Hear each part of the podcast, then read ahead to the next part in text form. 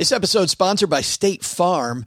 You a small business owner looking for insurance that fits your needs and budget? Well, look no further than State Farm.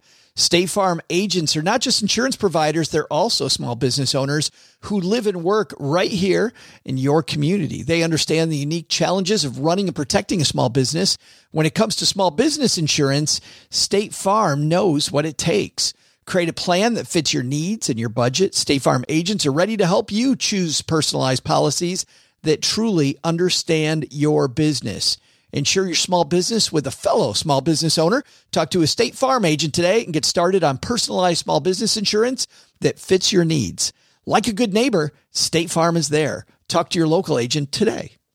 This podcast is sponsored by Ramp. Are you the decision maker in your company? Consider this. For the first time in decades, there's a better option for a corporate card and spend management platform. Meet Ramp, the only corporate card and spend management system designed to help you spend less money so you can make more. Most corporate credit cards offer points as incentives, but those points amount to less than their worth in real cash value. Ramp's business cards offer you cash back, real money in your pocket. Plus, you control who spends what with each vendor. And Ramp software collects and verifies receipts automatically, which means you'll stop wasteful spending and close your books in hours instead of days. Businesses that use Ramp add up to 5% to their bottom line the first year.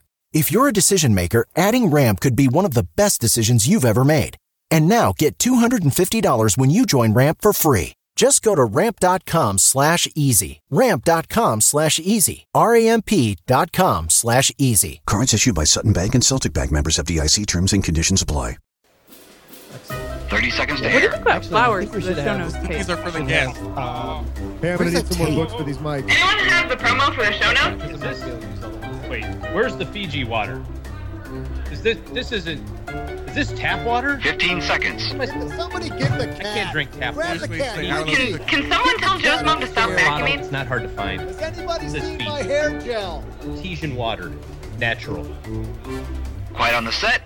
Live in three, two.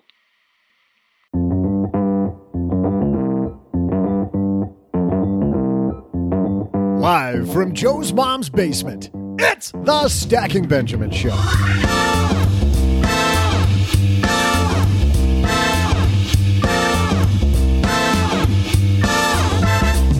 I'm Joe's mom's neighbor Doug, and today you're never going to believe what we have in store for you. We're talking about FI, and you know what FI means, right? I mean, it, everybody knows it's free ice cream. What? Financial independence. right. Really? My bad. Uh, well, with a nearly as exciting topic, we welcome the co author of the book Choose Financial Independence, Chris Mamula. Plus, in our headline segment, the troubling reasons one recent study shows women don't buy enough life insurance. And don't you worry, I'll make sure the guys save time for my amazing trivia. And now, two guys who always choose yes to high fives. It's Joe and O J J J J G.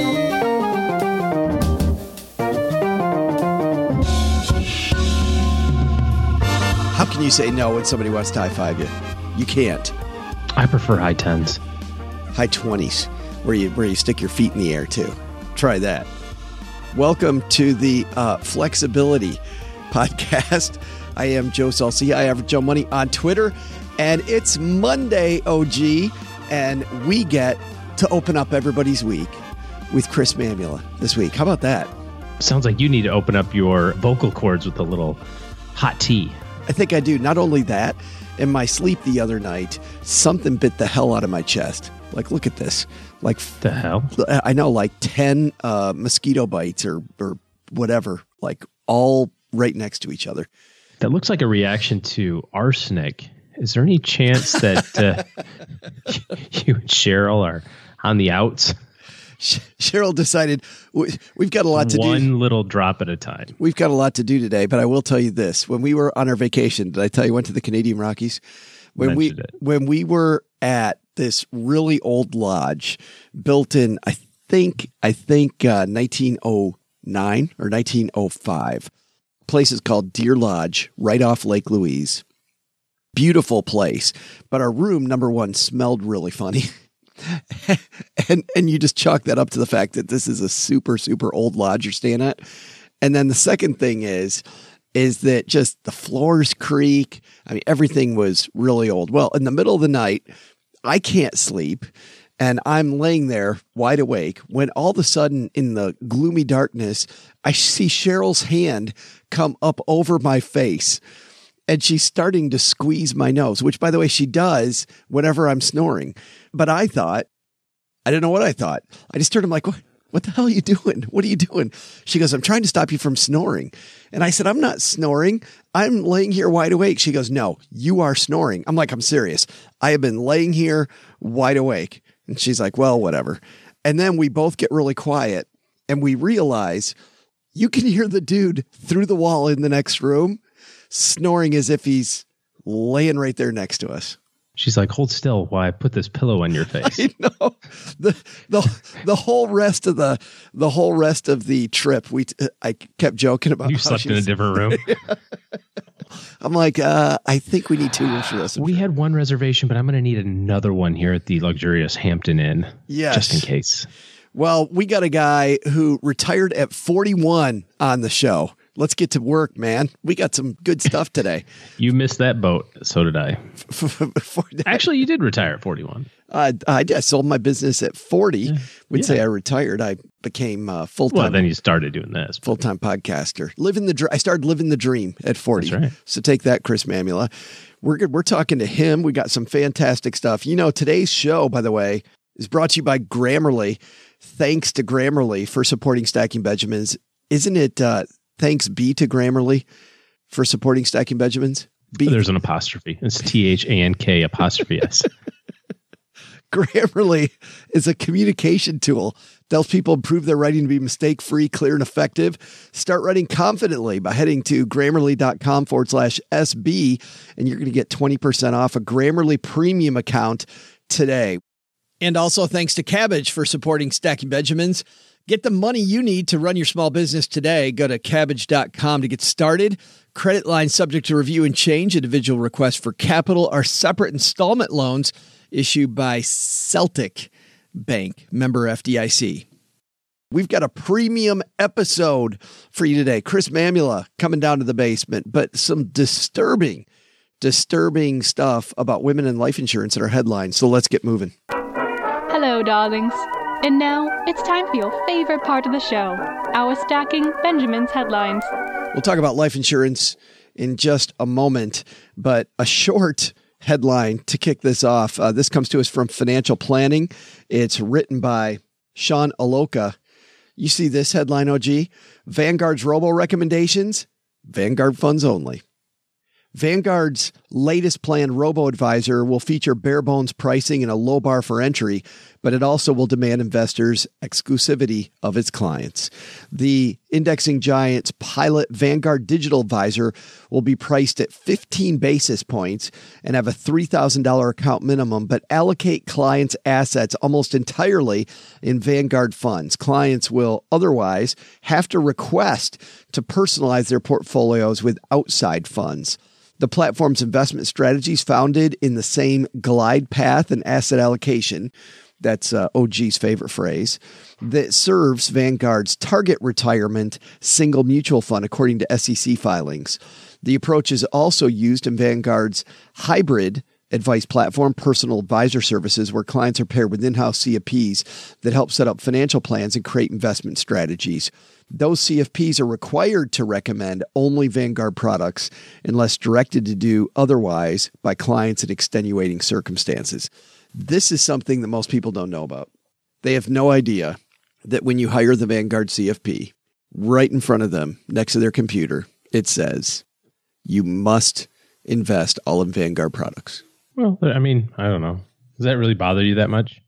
No. I mean, Fidelity does the same thing. I was just working with a client that has had money at Fidelity and all of their stuff. It wasn't even like the normal Fidelity stuff. It was their Fidelity blah blah blah. We don't we can't even transfer it stuff. I mean, it's not off the reservation that much, is it? No, I don't think so. I mean, what's funny is is that people give Wells Fargo hell because they do the same thing, but it's Wells Fargo, True. so it's fun to beat up on them.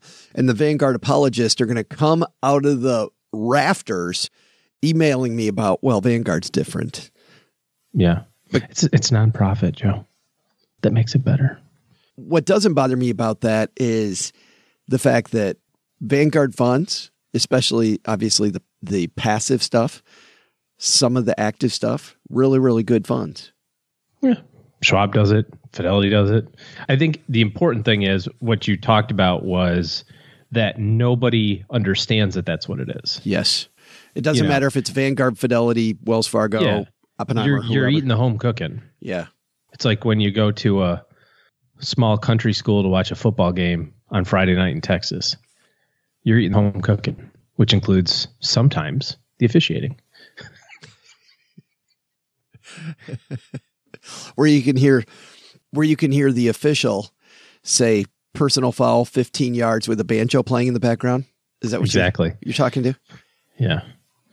But sometimes there's actually good cooking there too, Yeah, sure. which is kind of like the same the, the, the same idiom. I'm using it twice or the same metaphor, I guess. Sometimes home cooking's good and sometimes home cooking's not so good. But it's just important to recognize, you know, you, you get their stuff. The other thing that I find pretty interesting that you said in that article was um, it's the exact same thing as the target date fund, right? It's the same recommendations. It's just they're going to say it's they're going to strip it all apart. It's like I don't want cable. I'll just take ESPN. They're like, cool, we've got that. It's this. And I heard on I might have talked about this on the show some time ago. You know, in ten years from now, there's going to be a company that's going to come out and go. You know how you have all these different subscriptions? You got a subscription to Showtime, subscription to HBO, you got NBC, CBS, Fox. You know what? We're gonna we put it can together. put that all together just for you. We'll bundle it, and then you only pay one fee. It's amazing. And we'll throw in a whole bunch of extra channels that you might not ever watch, like A and E. But And we'll there's call, just, you know, it's just the same stuff, like stripped out or put together. Like you could just pick how you you can have any cheeseburger you want as long as you have a cheeseburger. It's fantastic. Our second headline comes to us from uh, Forbes. This is uh, disturbing, written by Liz Frazier. Why women don't purchase enough life insurance and why they need more. Uh, according to a new study by online life insurance agency Haven Life, of course, Haven Life also sponsors name once or twice. this show. There's a major gender gap when it comes to life insurance in women. The study shows that while women and men equally believe that their death would have a substantial impact on their family, women are not purchasing life insurance as frequently as men, nor purchasing as much. In fact, 67% of women surveyed said they had life insurance compared to 79% of men. Of those that had an individual life insurance policy, the women had an average coverage amount of 231,342 compared to men who had an average amount, listen to this discrepancy, of 423,102. More specifically, key findings from the survey include the majority women and men, uh, 79, 78% respondents said their own death would have a substantial impact on their family's quality of life. Two, respondents who did not have life insurance were asked to provide a numeric value for what they would purchase. The average coverage amount provided from women respondents was 175,423, while the average coverage amount from men respondents was 355,348. The average income for all women respondents was 52,484 compared to the average income for men respondents at 72,482. So it says, why is this? Why do women value their life less than men do? Isn't that sad? I think all of those numbers are woefully inadequate. I mean, you're going to talk a little bit about financial independence here in a little bit with Chris and the whole idea of accumulating enough money so that your money makes money, right? And in that conversation, you may talk about the 4% rule. People use that 25 times your household expenses is your financial independence target, maybe kind of a rule of thumb. Well, if you listen to those numbers that you just rattled off, two hundred fifty thousand or four hundred fifty thousand dollars, even round up to say three hundred and five hundred to make the math a little easier, those numbers are still woefully inadequate to sustain probably the average person's lifestyle. Yeah. Right. So the three hundred thousand dollars at four percent, thousand bucks a month. You know, I mean, that's probably for most people barely the mortgage payment. Not going to do it. You know, it's definitely not the mortgage payment, food, gas, electric, water, car insurance. It's not that. And I'd submit to you that even 500,000 isn't that number. Well, Um, and I like how Liz breaks this down because she she makes a strong argument here. Oh, gee, listen to this. She said maybe it's because the traditional rule of thumb for how much life insurance is needed is based on your current income, usually around five to ten x.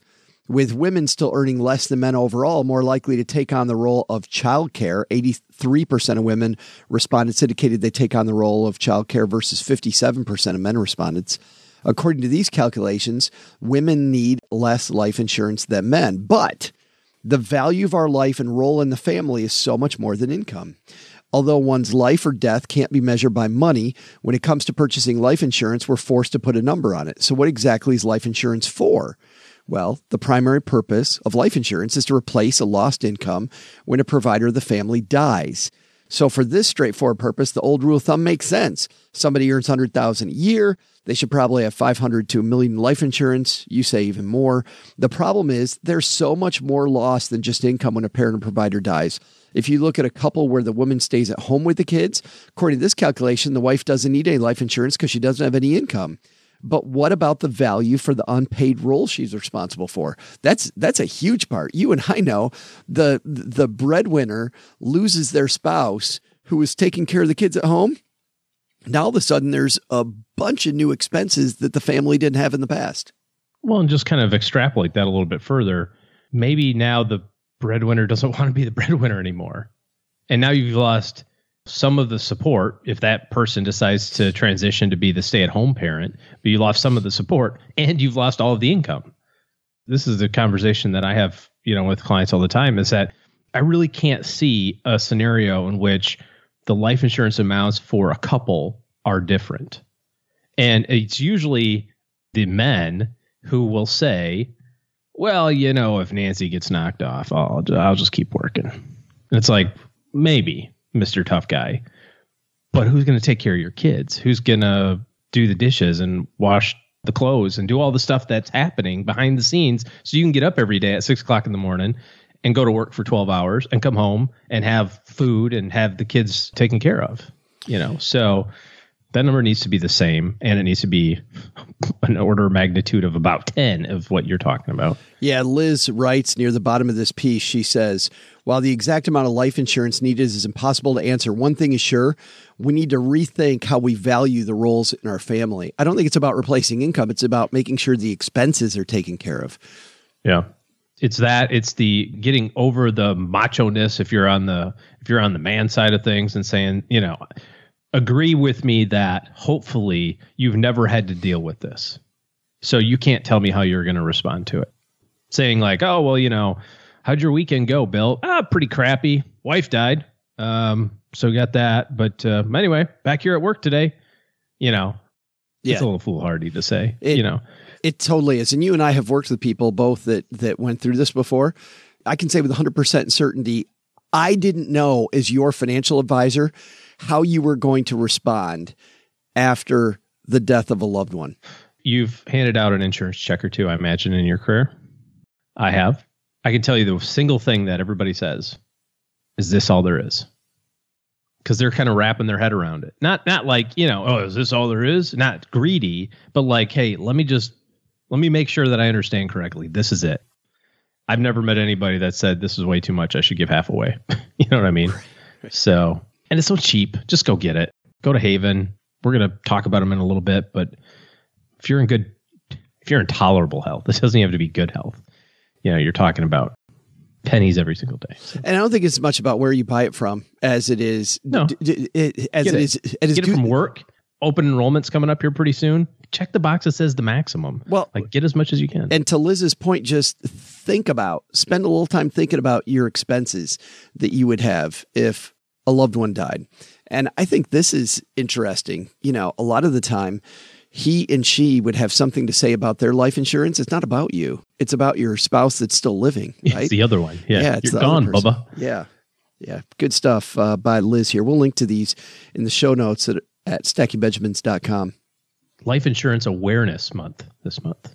I just think every month should be Life Insurance Awareness Month. You know, okay, yeah.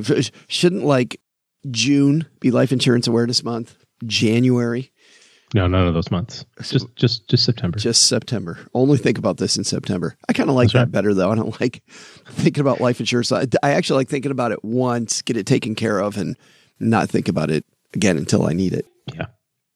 And before we get to our takeaway here, OG, I think we need to talk about just running a business in general because managing inventory, covering payroll, doing a hundred other things before lunch, just an average day for anybody who's tried to start a business. If you're thinking about starting a business, these are the things that make you realize just how valuable your time is. Getting the money you need shouldn't take up all of it. That's why Kabbage created a simple modern way for businesses to access up to $250,000 of credit. Kabbage's application, it's all online, takes just minutes to complete, and then you get your decision. And if you know just how much you're juggling, there's absolutely so, so much to juggle as a business owner. And filling out applications that you know they're not going to read drives me crazy.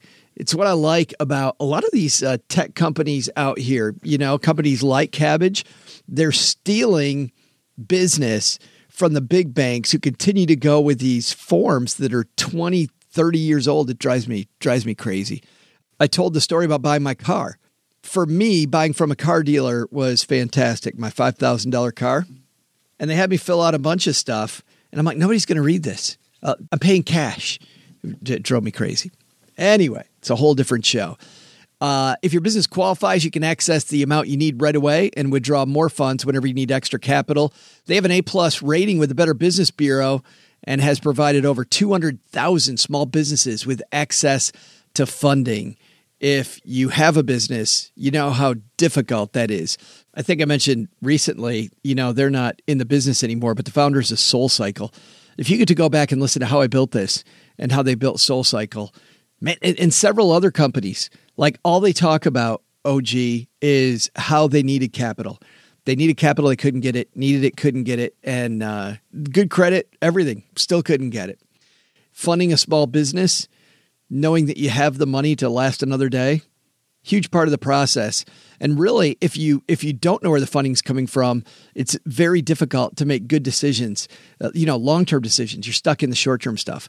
Get the money you need to run your small business today. Go to kabbage.com to get started. That's K A B B A G E dot com. Credit line subject to review and change. Individual requests for capital are separate installment loans issued by Celtic or Celtic Bank, member FDIC.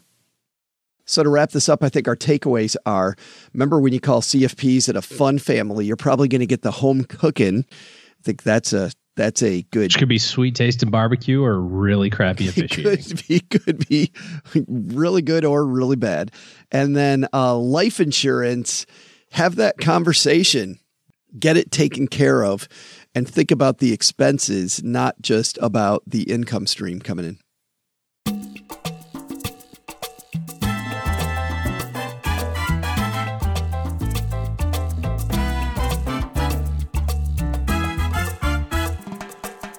Chris Mamula upstairs talking to mom right now. This guy retired at age 41 and using some traditional retirement planning techniques, but really mostly OG, re examining his life and what he wanted out of life was a big part of his success. He's the co author of the book, Choose FI. Let's say hello to our good friend, Chris Mamula.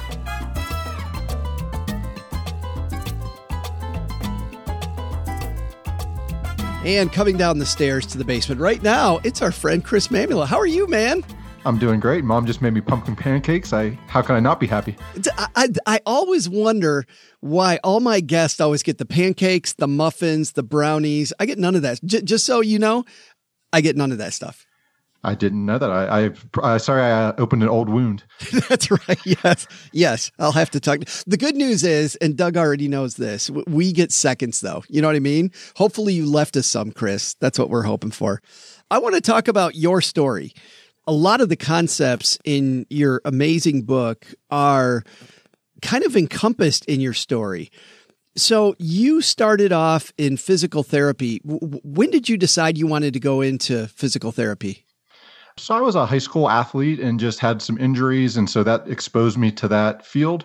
So I kind of always knew I wanted to get on that path. I really thought I wanted to do like sports medicine and work with professional sports teams or Division One or something like that. And I went to the University of Pittsburgh, and so I worked with their football and basketball. And I quickly realized I didn't want to do that for the rest of my life, like all the travel and just the schedule that goes with that. It's not nearly as glamorous as I envisioned before I did it. So I kind of went down the physical therapy path where you have a little more normal life and a little more stability. Gotcha.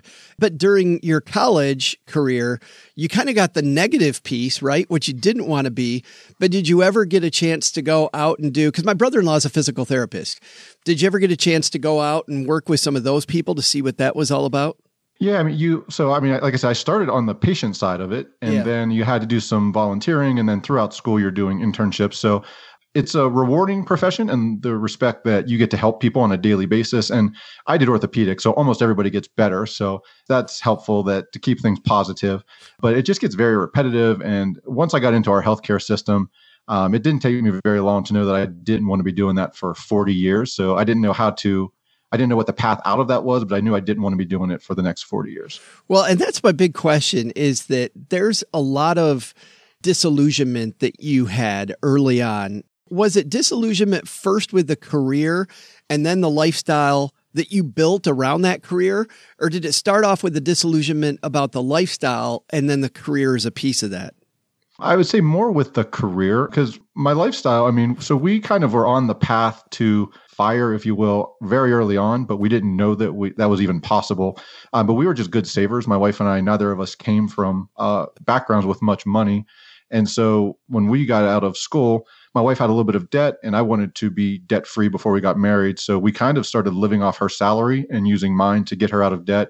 And it was working fine. So we just kind of stayed on that path. So really from day one, we lived off her salary and saved mine. So in rough terms, we were saving like 50% from day one, which is now looking back, I don't even know where we really got the insight to do that, but it was pretty remarkable. And we were living pretty comfortably because we were both growing our income. So we were inflating our lifestyle. So we never really felt sacrifice or actually the last time I was in Detroit, um, it was for Super Bowl 40. We came up when the Steelers were in it and uh, went to the Super Bowl. So I mean, we did all kind of things like that. We traveled internationally. We did the things we really wanted to do. We just saved on the big things, housing, cars, food that everybody in the, the fire community talks about now. But but at that time, th- th- there was no community. I mean, you were no, just we just kind of intuitively figured it out. Um, Yeah, yeah, that's really cool. I want to ask about that because I also came from a family that didn't have a lot of money. But my path was, hey man, let's go spend cash like it's, you know, I remember I got my first credit card. I thought it was so cool that somebody would let me spend somebody else's money. That was awesome. Like, what do you think it was that was the trigger for you to want to stay away from debt from the very beginning? for me, it was just being beaten into me by my parents from forever. Like we didn't come from much, and, and my parents weren't sophisticated financially, but they did uh, have that part locked down. And my mom, particularly, was very just frugal. And and if you can't pay for it in cash, you can't afford it. Is kind of the way I was raised. So I had that just kind of ingrained in me. And then for my wife, it really came from a very different place. Like her family, uh, probably income wise, we were on the similar upbringing, but her family just didn't have that sense with money and she kind of went through some hard times and it scarred her so for her i think saving was more security so uh, we came at it from different angles but we were really on the same page from day one that you know we didn't need to spend a lot to be happy and so we didn't But you retired, uh, retired. You didn't really retire. I mean, you were financially dependent at 41, dropped the career didn't love at 41. But it sounds like that wasn't always the goal. Like, what was the goal at first when you're you're saving half your income? What's the goal? Just to be able to do whatever you want whenever you want? I don't really know if there was a goal because I, I just didn't think. I mean, to me, early retirement for a normal couple with normal jobs meant 55 or 60, maybe. Like normal people don't retire at 30 or 40.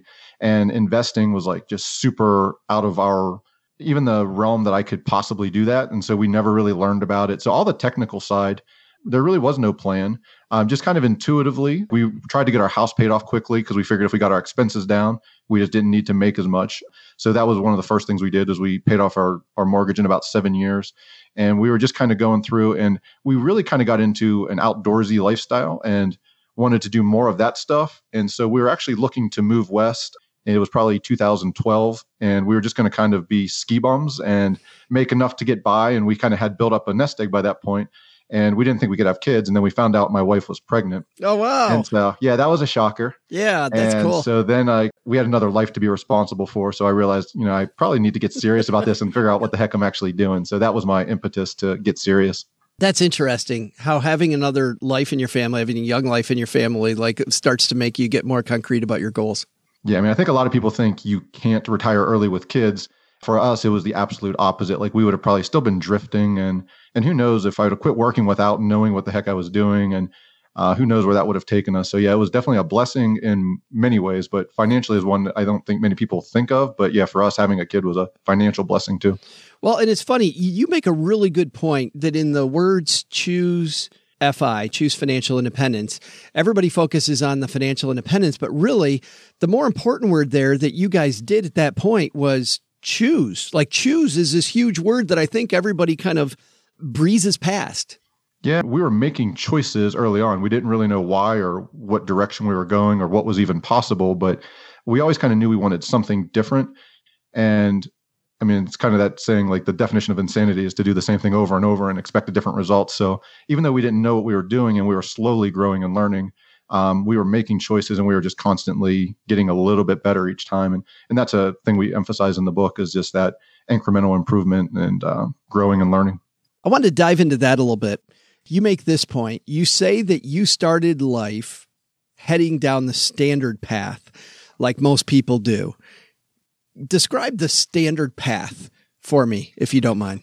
So I went to public schools and my wife went to a Catholic school. And in both environments, like, you know, you're taught you go to college and like that's the key. You go to college, you get a good job, and then you get out and like that's the path and you make money. And then the good life is you buy the house. And that was the first thing we did is we went out and bought a house with a 30 year mortgage and you get two cars. And we were pretty fortunate there that we figured that out from the beginning. We didn't finance our cars, but we were a two car family and just kind of our whole life revolved around going to work driving you know beating up our cars spending money on gas like commuting to and from work spending all this time at work to then come home and take care of our house. And we just didn't really have time for the stuff we actually wanted to do but it was like the quote unquote american dream.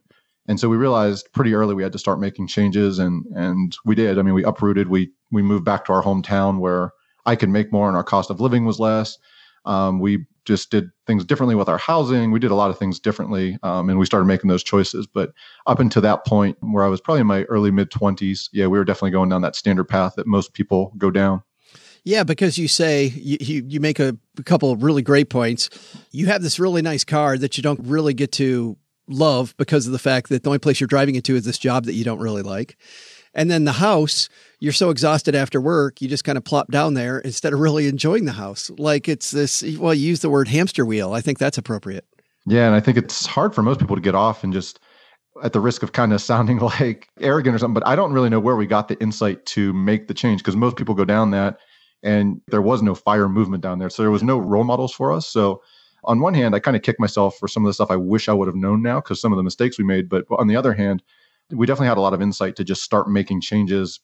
I don't really know. I guess on blind faith that there was something better for us if we started doing things differently. So that's what I was thinking. You talk a fair amount about kind of kicking yourself and feeling frustrated with mistakes that you made. But even as I was reading that, Chris, I was like, but this is your education. You know what I mean? Uh, seriously, you're making mistakes with relatively small at the time amounts. So don't get me wrong. At that time, it's all the money you have, but mm-hmm. small amounts of money then so that now that you have your plan, you can avoid all those problems. Yeah, and so we quickly rectified like the like spending too much on on our house and having the long commutes and all that kind of stuff. But then as so as we started to build our savings rate, we just kind of thought you can't be a do-it-yourself investor, and that was kind of way over our head. And so we went and we sought out an advisor, but we didn't know what I mean. There's so many different types of advisors and so many different models, and we just didn't know what questions to ask. So we really didn't ask any, unfortunately. And so then we made more mistakes on that front where uh, we were just doing pretty much everything you could do wrong as far as tax planning and investing. We were doing wrong, but we didn't know. And so, yeah, that took a while for us to figure that out. I want to dive into that in just a moment. But before we get there, I want to stick with this point just a little longer, which is it sounds like, though, there was kind of this flip. When you looked at the house, you looked at the car, you realized that the job you're in, you can make more money, live cheaper in your mid 20s. Like, do you remember that moment? Do you remember where you were? Do you remember the conversation you had? Yeah, I mean, I definitely I remember sitting with my wife in our living room like on a Saturday morning, and so we had two cars. She was driving like probably 10 minutes to a park and ride to get on a bus and ride 35, 40 minutes into the city where she worked. I was driving 45 minutes the opposite direction. Uh, we were both early in our careers, so we were probably working nine, 10 hour days. Most Saturdays I worked in the mornings also. And it was just like that hamster wheel where we were just just going to keep pace just to then come home. And like we bought this house because we were kind of enamored. It had an in-ground pool and our pool was like constantly overtaken with algae because like we never had time to actually get in and like agitate it and move stuff around. So we'd shock it on the weekend and then we'd just get the chemicals where we can get in and then we go back to work. And it was just this cycle and it just frankly it just sucked. Like it was not what we thought we were getting into when we worked so hard to go through school and get these jobs and everything. And like I said, we knew we wanted something different pretty early. I was talking to a neighbor of mine yesterday who got rid of his pool partly for that reason. He's like, it's a ton of upkeep. I don't use it. I'd rather use a neighbor's pool. You know? Yes, neighbor's pool, community pool, those are all great. Having your own pool, it's not not good. So much better. I want to talk about your early influences because the fire community wasn't there yet. You initially said that you started off reading books and articles and you heard the man on the radio, Mr. Dave Ramsey, who really didn't speak to you, you said, but he was all that was available. Do you remember what books you were reading uh, early on, what articles you were reading? Yeah, that's a good question. I really don't. It was just kind of very random. Anything I would come across, like Dave Ramsey, I would listen to because I so I was a physical therapist, and then we did outreach with high schools. So I would drive to cover high school football practices, and so just 10, 15 minutes in my car every day. That just happened to be on the talk radio, and so I would listen to him, and uh, and so I do remember listening to Dave Ramsey. But as far as anything else, I honestly don't even remember. It was just kind of more just random things I would come across, and and it's really hard to even know where to start with when you're trying to educate yourself with personal finance stuff. Well, and that's what I thought was really cool was that you're reaching out all these different places and you're hitting these walls, but you're kind of defining where you're headed at that point. You typed in extreme early retirement and you came across Jacob Lund Fisker. And I have to say, when I read that, I laughed out loud. I did, you know, everybody says the LOL. I did. I'm, I'm reading the intro and I laughed because what's cool is you kind of went where I thought you were going to go with this. But you had another aha, like looking at his stuff, which is very cool. That wasn't for you either by that point i was really getting burnt out on my career so i kind of thought maybe this was for me even though it, like it sounded kind of crazy and kind of extreme I thought maybe this is for me, but then we should actually, I went to my. We should actually have you tell people exactly what what kind of stuff Jacob talks about first. I so guess. like uh, like one of the things that stood out to me is he talked about like going to say like a Costco or a Sam's Club or something, and you buy like beans and rice and like these ten pound bags to get it as economically feasible as possible and get everything as low as possible. So I think he was living in the San Francisco Bay Area and he described living on like less than $10,000 a year and like living in a trailer and but I was like you know, I just wanted out of like the life I was living. So I still wanted to do something different. So I went to my wife with this and I quickly realized that was not for us. Like she, she uh, clarified for me that no, that was not happening. But there were several, which first was that, that you didn't have to be. You really didn't have to be. And you make this point all over, you know, everything from the pillars of FI uh, throughout your book. None of this has to be extreme, Chris. No, and honestly, that's why I started writing. It's, it's kind of amusing. Like I know this is audio and people can't see me, but I am a white dude. Uh, but I started writing just to kind of add some diversity to the mix because at that time it was it was all like these tech kind of engineer people. Everything was about like extreme frugality, and we were getting the big things right with housing, cars, food. So we had this high savings rate, and we were still able to live and like we were traveling the world, doing the stuff, going to Super Bowls, doing stuff like that and like i just didn't really relate to that aspect. And i wanted to add some diversity. So i was from the medical field which there was really nobody writing about fire from that when i started at least not that i had found. Um, and so i just wanted to give a different perspective and that's what kind of motivated me to get started going down this road and writing about it. You had a horrible experience with financial advisors. Your parents have had horrible experiences with financial advisors. Tell me about that my parents never really made a lot of money, but because my mom was so frugal and such a good planner, uh, she was able to help us with school. And they were kind of doing, we thought, okay. And so we thought this advisor must really know what he's doing. He's getting them to this point. And kind of what we learned looking back is I think they got there despite the advice they got. So we didn't know what questions to ask or where to go. So we thought my parents were doing pretty good. So we just said, Who is your advisor? And that was the amount of research we did and then we went in and that became our advisor and then we, we basically just followed whatever he asked us to do. Uh, we really, again, we didn't know what questions even to ask, so we didn't ask any questions. What were some of those bad things you ended up doing? I, I think the simplest thing most people should probably be doing is investing with their 401k, especially a higher earner, so you get the you can use the tax deferral. So my my boss signed me up to put in enough that I would get the company match, and he didn't talk me out of that, but he explicitly told us we shouldn't invest more because he had better options and he could he could do so much more for us than if we were limited to the choices in a 401k. So You said and my wife Wait a minute, hold on. You, you accidentally said my boss. yeah, no, my boss, he put us into the like he automatically enrolled us in the 401k. Oh, gotcha. Okay. Yeah. Oh, oh, but then you switched over. Then I see, and and, and the advisor didn't talk you out of that. So he didn't talk us out of doing that, but he talked us out of investing any more Any with the, more. like so other than that minimum amount that we would get the employer match. because he wanted you to invest more with him. Exactly, yeah. Yes, it probably Yeah. into some commission-based mutual funds. Exactly what it was. Yep. And Yes. uh, we were doing that. And as we started to accumulate more assets, so everything's in actively managed funds in taxable accounts. So then those start churning off and producing more income. So now we got to the point we couldn't even contribute to a Roth because it was pushing our income up, uh, which we could have easily, uh, once we took control, we were able to easily. So we had that opportunity cost.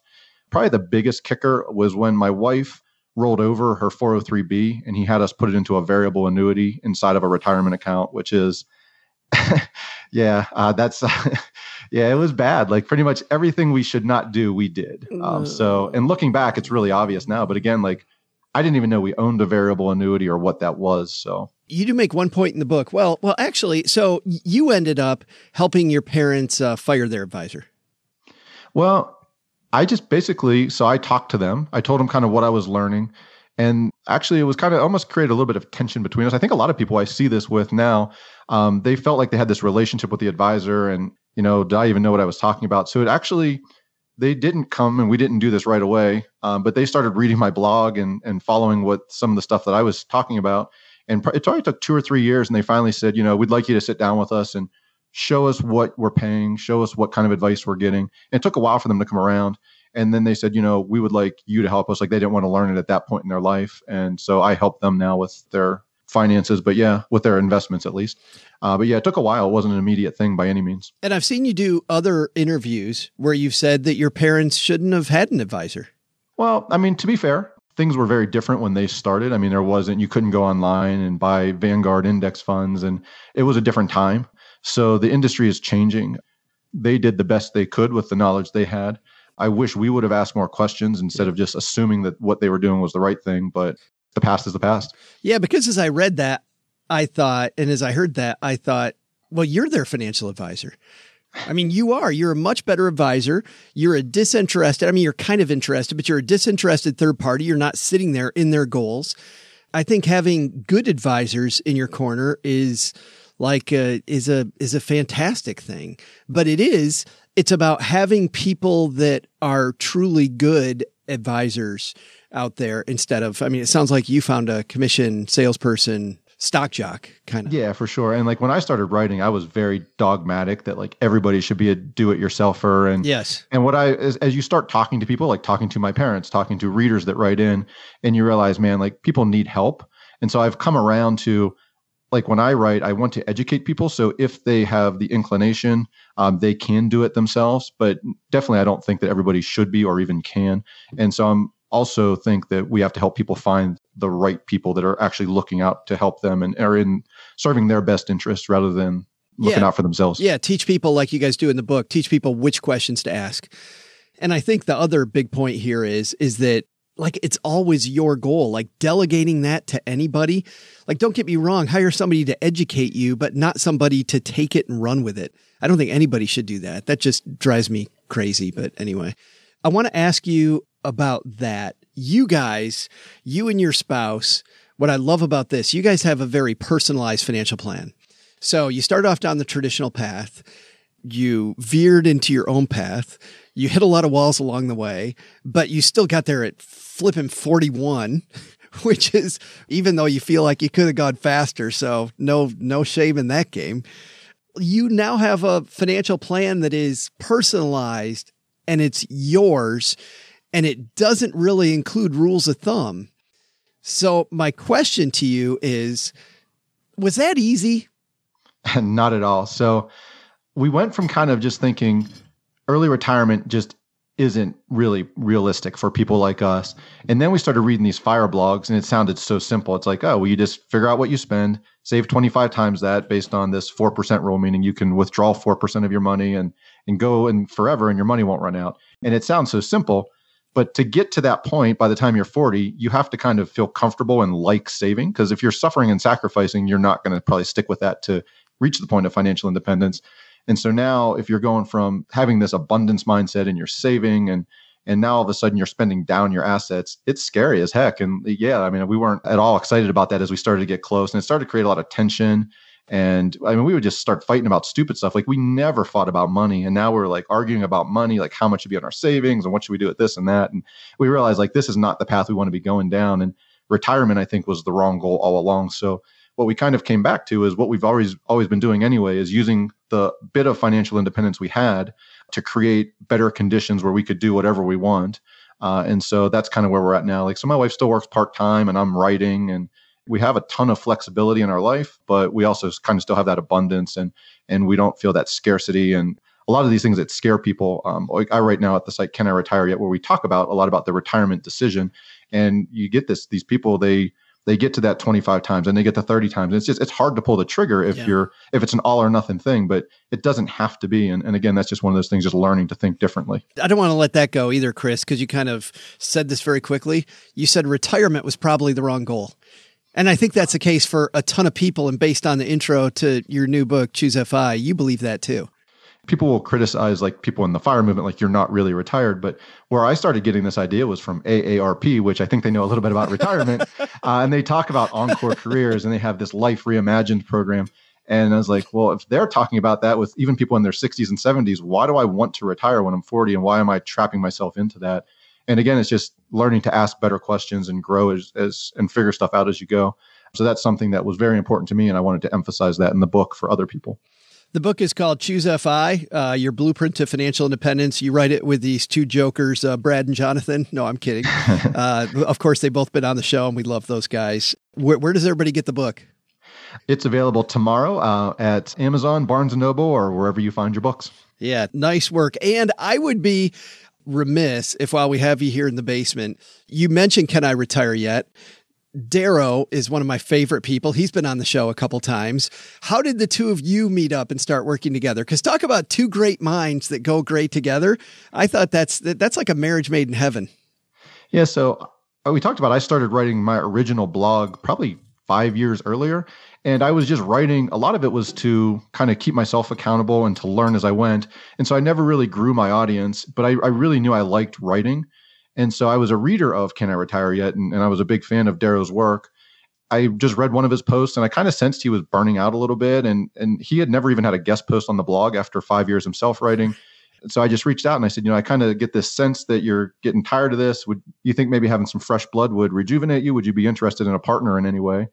And I didn't even know if I'd get any response. And like within 24 hours, I got, uh, I would actually be very open to that conversation. And we just started talking from there. And and so, kind of, I think our original plan was I was going to buy out the blog over time through like a sweat equity deal.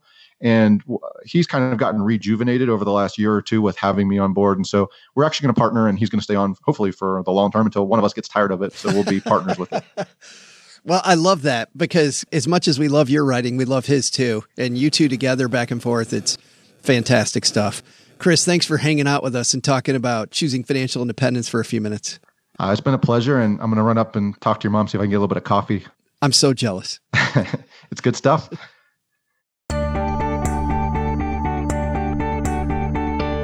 Hey there, money lovers. I'm Joe's mom's neighbor, Doug, and welcome to the cream de la cream of this here podcast, My Trivia.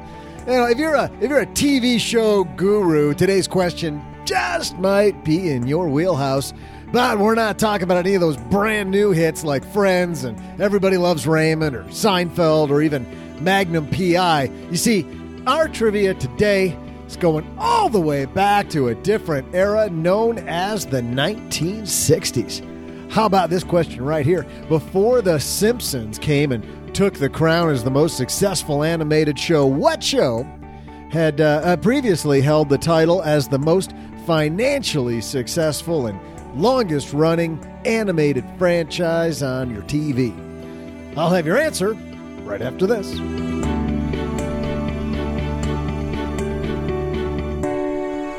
Well, if you've listened to this show for any length of time, you know how much we love Grammarly. Now that we've changed the show around a little bit, we have producers for each show. Caden Thompson takes care of this Friday show. Taylor Eichenberg takes care of Wednesday, and Richie Rudder Reese takes care of the Monday podcast. We're always passing notes back and forth, and we all use Grammarly. Thanks to Grammarly for supporting Stacking Benjamins. Grammarly is a communication tool that helps people improve their writing to be mistake free, clear, and effective. They encourage everybody, even the best students, top professionals, podcast producers, to use Grammarly to do their best work and accomplish even more of their goal. If you're not sure what Grammarly is, well, it's a writing assistant that makes you look and sound a lot smarter you can polish up everything and easily improve yourself in your communication at school, work, almost anywhere with Grammarly. They help people show off their best self through their writing, and they're available across platforms, including online browser extensions, desktop editors, mobile keyboard checker. You can find it on just about any browser Chrome, Firefox, Safari, Edge, any of the, the is there another browser beyond that? I don't think so. Uh, maybe. And platforms iOS, Android, Windows, Mac. Their free product reviews, critical spelling and grammar, but their premium, which is what I use, looks out for spelling, grammar, plus advanced punctuation, structure, style within context, vocabulary suggestions, conciseness, and readability for different occasions. So whether it's a business proposal, script for a podcast, academic essay, casual blog post, whatever, you will look and sound much better. Accomplish your goals well from Grammarly. Stop making those email typos when you're on the phone. Close more deals at work with your emails. Polish your resume to get the job done. I'm somebody that uses a lot of words, and my producers really like it because they're able to structure sentences much better for Doug and OG and I. Head to grammarly.com forward slash SB, and here's what you're going to get 20% off your Grammarly premium account today. That's grammarly.com forward slash SB for 20% off your Grammarly premium account. Welcome back there, cartoon lovers. I'm your Joe's mom's neighbor, Doug. And apparently, according to these yahoos, there are shows more modern than Everybody Loves Raymond. right? Blasphemy, I say. Well, throw out those new shows break out the bell bottoms, pull on a tie dye shirt, and cue up a yellow submarine record because, uh, you know, we're going all the way back to the 60s. What? Joe, I think we got a script problem over here. I need some attendance stat. This, uh, this seems like stuff we already do here. Uh, okay, fine. I'll, I'll read it. Well, you know, just like uh, all those things, here's one thing that never goes out of style. My trivia, tell you that. Earlier, I asked you this question before The Simpsons came around which animated show was the most financially successful and longest running animated show on TV? And uh, if you said The Flintstones, you'd be correct. The cartoon, which originally released in 1960, was the first animated series to hold a primetime slot unbelievably. Because animation, I mean, like, who doesn't like animation? They should have been doing this from the get go. Uh, you know, the, the, Flintstones held on to its title as best animated show until those silly Simpsons came along in uh, in, in '89. So, but uh, you can figure out the rest of it. Peace and chicken grease cheese bags. See ya.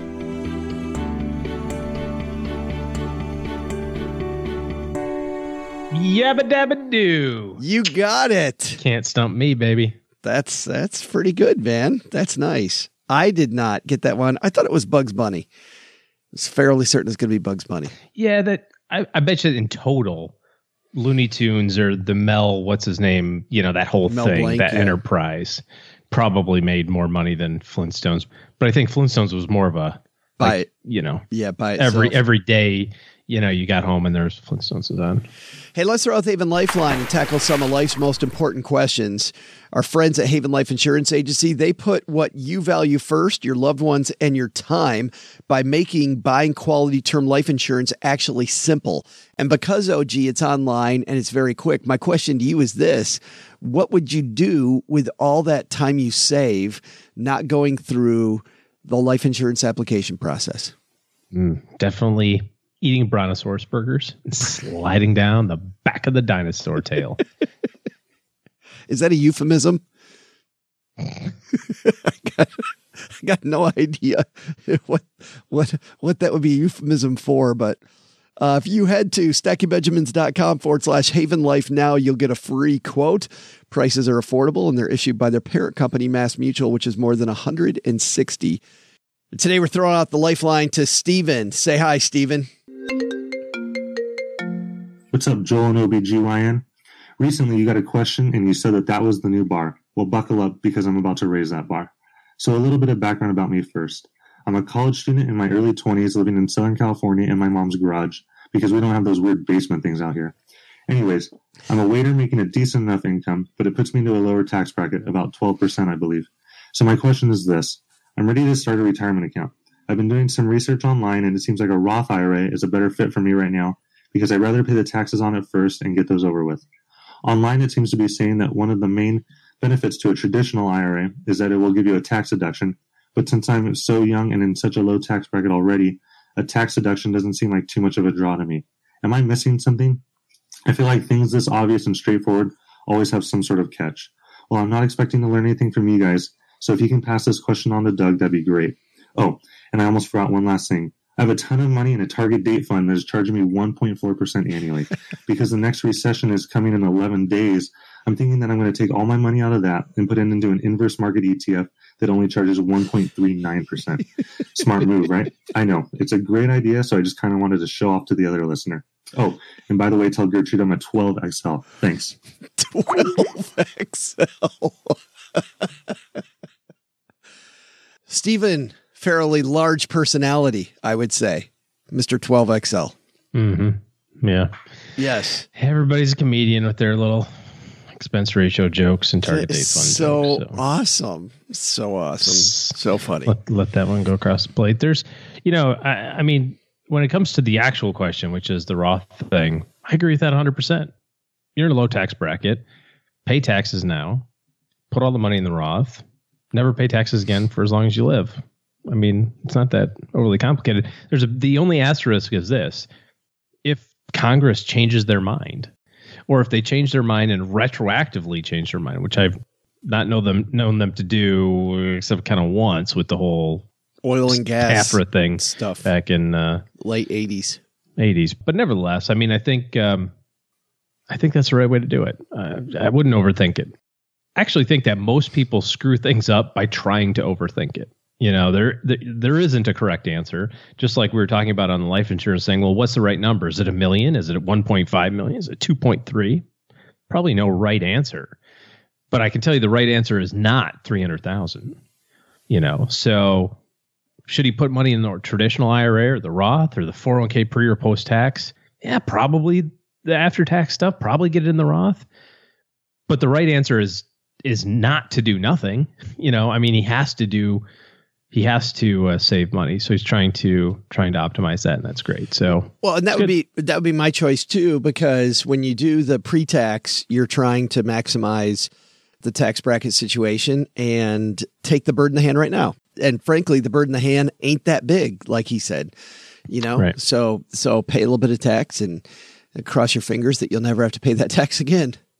Probably won't. So now, there is a bigger thing to think about here, too, Stevan, which is also if this is your first money into a Roth, I like putting that in right away because that money has to sit there five years when you first put it in. So establishing that mark ASAP to get a Roth open so that now you've got that five year window started as soon as possible. I think that's also better for liquidity reasons, OG. Yeah, for the withdrawal purposes. So that's a lesson for everybody, right? Fifty dollars, uh, you know, in a Roth IRA at age sixteen, perfect. Starts the five years. and and it's not five years on every dollar; it's five years from the account's open. So start it as early as possible. Yeah, good stuff. Thanks for the question, Stevan. You got a question for us? You want to bring it like Stevan did, Mr. OBGYN? Head to stackingbenjamins.com. Damn it, I've been found out. stackingbenjamins.com forward slash voicemail. And uh, you too can tell Gertrude what size shirt you want, even though she doesn't care. I think everybody's onto the fact that she doesn't care. They just want to brag about being a 12XL, which is only three sizes smaller than OG. So good for Stevan. That's going to do it for today. Two quick things. Thanks to everybody who's left us a review of this here show, wherever you listen. That tells people what they're getting into when they listen to the Stacking Benjamins show. And mom always loves putting those on the fridge. And then last is this it's closing in on the end of the year. And if you're putting your team together for 2020 and you want to have it in place, OG and his team are taking new clients. To interface with them, head to stackingbenjamins.com forward slash OG, and uh, that will get you rolling on setting up your team so you go into the new year ready to roll. All right, that's going to do it today. Doug, you've got it from here, man. What should we have learned today? Well, Joe, if these listeners have half a brain cell left, like I almost did after my time at Southwest Bahama State Technical School and Beauty Institute, I bet you they've already figured it out. But all right, sure, I'll piece it together for you. First, take some advice from Chris. While you don't need to stop dreaming about your big goals, you do need to sit down and make a personalized plan on how you're actually going to get there. The time is definitely worth the effort. Uh, second, take some advice from our headlines. No one wants to think about their own mortality, but one of the best things you can do for your family is making sure they'll be taken care of after you're gone. But the big takeaway don't use the term old people show around Joe's mom. Apparently, they're uh, refined shows meant for a better time. Yeah, you show me one 70s action show that tops two hours of Michael Bay explosions, and then we can talk, sister. Special thanks to Chris Mamula. You can order Chris's new book, Choose FI, at caniretireyet.com or through our show notes at stackingbenjamins.com. This show was created by Joe Saul-Sehy, produced by Richie Rudder Reese, and engineered by the amazing Steve Stewart. Online, visit us on Twitter at, at SBenjaminsCast or on our Facebook page. I'm Joe's mom's neighbor, Doug, and I do not like computer jokes, not one bit. SB Podcasts may receive payment on the show from sponsors and guests in the form of books, giveaway items, discounts, or other remuneration. There's no way you would take advice from these dorks, but like Joe's mom always says, don't take advice from people you don't know. This show is for entertainment purposes only, and before making any financial moves, consult with a real financial advisor.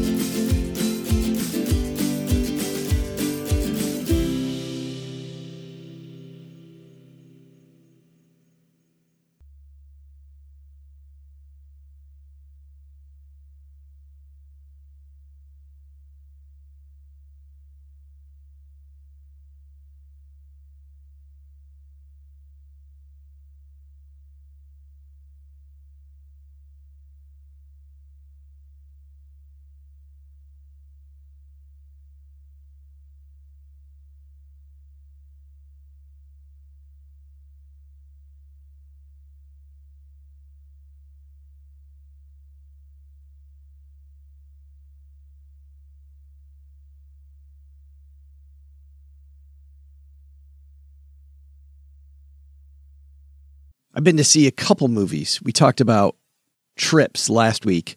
This week, I want to dive into movies before we get too far behind. I saw this film uh, a couple weeks ago. This is called Peanut Butter Falcon.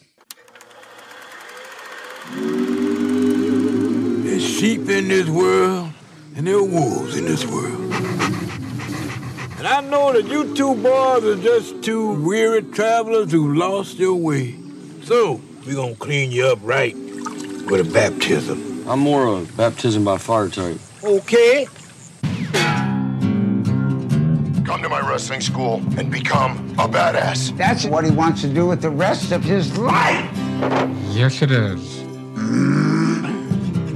You let a half naked boy with Down syndrome who has no idea how to get along in this world just slip out from under your nose. You two are close. We are. Well, then you'll figure out where he's at and you'll bring him back. Are you following me?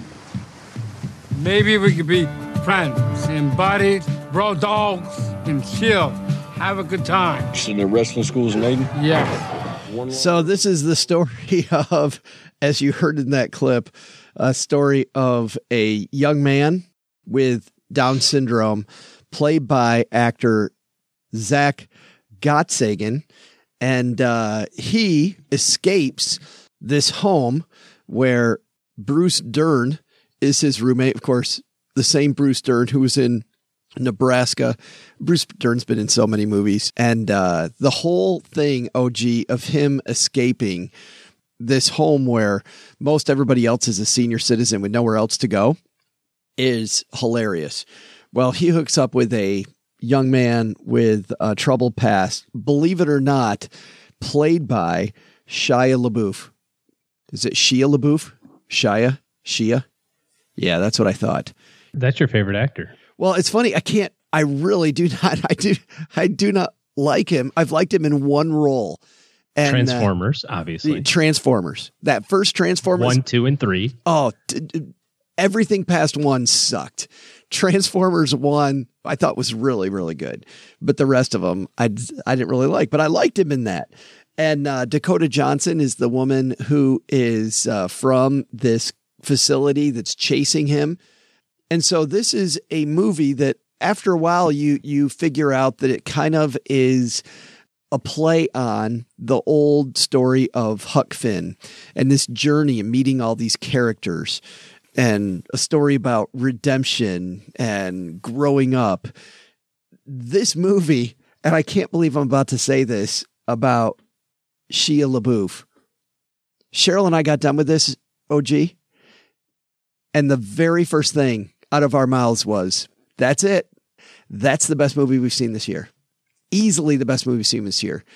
It's trying to take him to see a wrestling school, the flaws of all the characters, the hilarity uh, between the two of them, uh, the acting, the the stakes.